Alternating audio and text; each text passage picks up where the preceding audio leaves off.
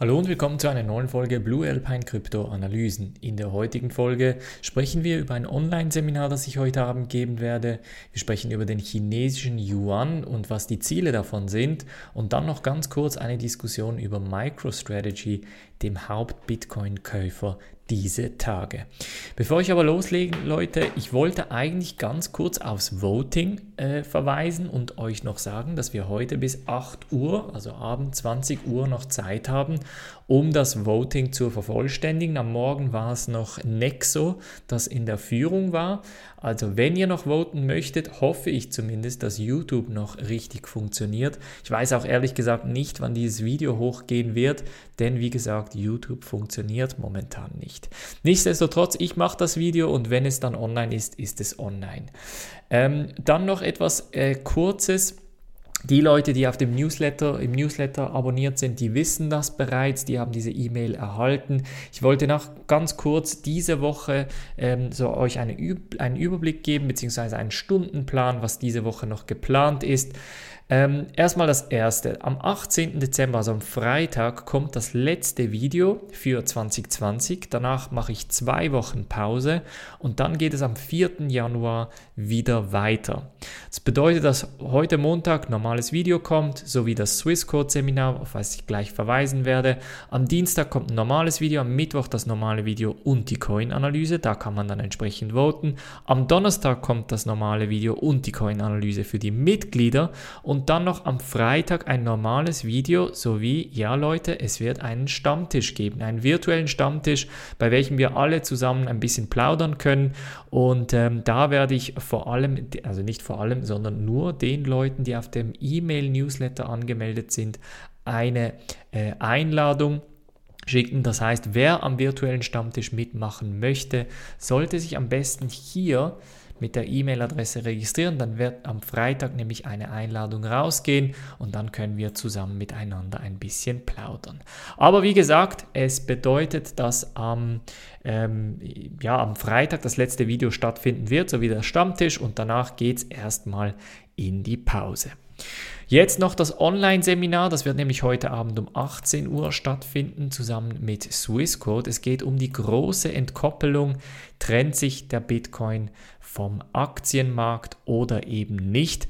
Diesbezüglich werde ich einen kleinen Vortrag halten. Das wollte, hätte eigentlich am 11. Äh, November stattfinden sollen, musste, musste er dann äh, notfallmäßig absagen leider, aber die Kollegen von Swissquote waren so nett und haben das einfach verschoben und deshalb wird es heute Abend stattfinden. Ähm, hauptsächlich Leute aus der Schweiz können sich da anmelden, das hat regulatorische äh, Gründe. Aber wie gesagt, wer das Ganze anschauen möchte, kann sich da natürlich kostenlos anmelden.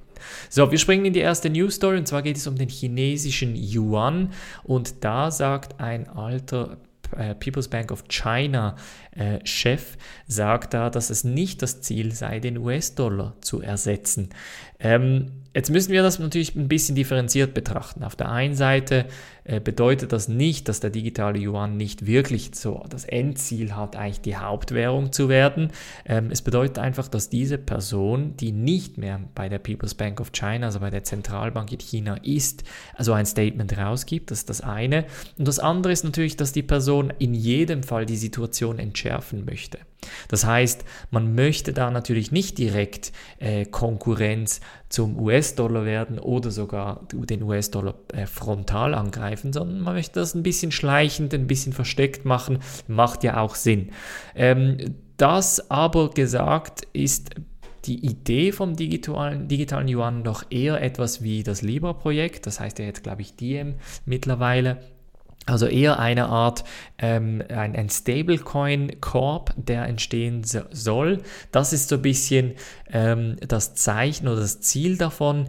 Inwiefern das jetzt etwas anderes ist, ist mir nicht ganz klar, aber ich würde sagen, die nächsten, sag mal, drei bis fünf Jahre werden sehr, sehr spannend, denn der digitale Yuan wird sehr schnell ausgefahren. Und als nächstes sprechen wir noch über MicroStrategy, denn die haben ja nochmal etwa 400 bis 500 Millionen einsammeln wollen. Ich glaube, schlussendlich waren es sogar 600 Millionen, also Ziel waren, glaube ich, 425. Man konnte dann 6 Millionen einsammeln und ähm, es ging darum, dass man eigentlich Geld einsammelt und einen Zins vergibt. Das heißt, man hat effektiv einen Kredit aufgenommen von den Leuten mit dem Ziel, ähm, effektiv Bitcoin zu kaufen. Das hat dann so ein bisschen Fragezeichen geworfen, denn MicroStrategy's Hauptbusiness ist es natürlich nicht, Bitcoin zu kaufen, sondern das ist eine Technologiefirma. Das heißt, die haben das Ziel, Technologie zu produzieren oder Dienstleistungen zu erbringen etc.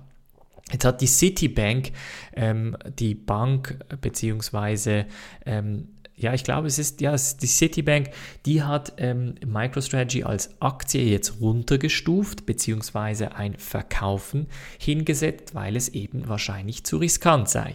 Man schlägt hingegen eine andere Bank vor, ich glaube, die heißt Silvergate, und da ist das Ziel, dass man sagt, ja, die haben äh, mehrere Kunden, die haben 2 Milliarden unter, unter Verwaltung und die haben auch 50 Millionen US-Dollar in Bitcoin auf den Büchern.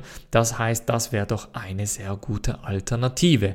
Ähm, das kommt jetzt wirklich nicht mal, nicht mal überraschend, denn die Banken bzw. die, die das Ganze bewerten, die müssen das äh, differenziert so betrachten, dass man eben ein nicht zu risikobehaftetes, eine nicht zu risikobehaftete Empfehlung gibt. Das heißt, eine Bank wird euch nie empfehlen, direkt Bitcoin zu kaufen, sondern die Bank wird euch empfehlen, ein ausgewogenes Portfolio, bei welchem vielleicht irgendwann mal Bitcoin eine Rolle spielen wird und selbst dann wird man via Zertifikat oder äh, Produkt gehen und nicht direkt in Bitcoin investieren. Also es ist so ein bisschen, äh, war zu erwarten, und interessanterweise hat das Ganze, und das bringt mich zur letzten News Story, auch ähm, ja, nicht Konkurrenz, sondern ein bisschen un für Unmut gesorgt.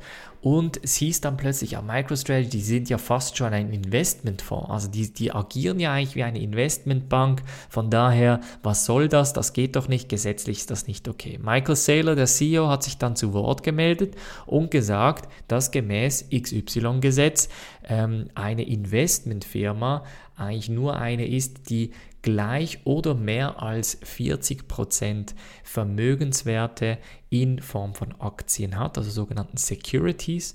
Und das würde ähm, auch nur funktionieren, wenn BTC, also Bitcoin, eine Security, also ein Vermögenswert wäre. Ist es aber nicht gemäß der Börsenkommission. Deshalb ist es nicht, also in MicroStrategies Fall, so, dass sie eine Investmentfirma sind.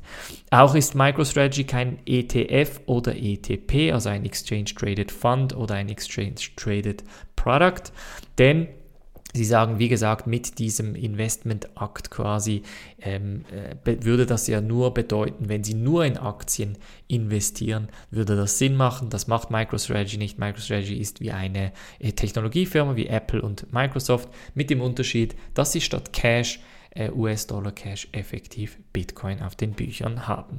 Eine ganz interessante Sache, ich weiß nicht so recht, was ich von MicroStrategy halten soll. Es ist sicher gewagt, sage ich mal, dass man da entsprechend so viel Gelder in Bitcoin investiert, aber die werden schon wissen, was sie machen. Und es ist, wie gesagt, also die Wette ist bis jetzt ziemlich gut aufgegangen. Von daher, man kann entweder in MicroStrategy als Aktie investieren oder eben entsprechend in Bitcoin. Das war's von der heutigen Folge. Gebt mir wie immer einen Daumen hoch, abonniert den YouTube-Kanal wenn dann YouTube wieder online ist. Abonniert sonst den Podcast, der ist sicher online. Und ganz wichtig, abonniert den Newsletter. Da werde ich noch den Link für den virtuellen Stammtisch am Freitag losschicken. Und ganz wichtig, nicht vergessen, heute Abend um 18 Uhr noch der Vortrag für Swissquote. Wir sehen uns morgen wieder. Macht's gut und bis dann.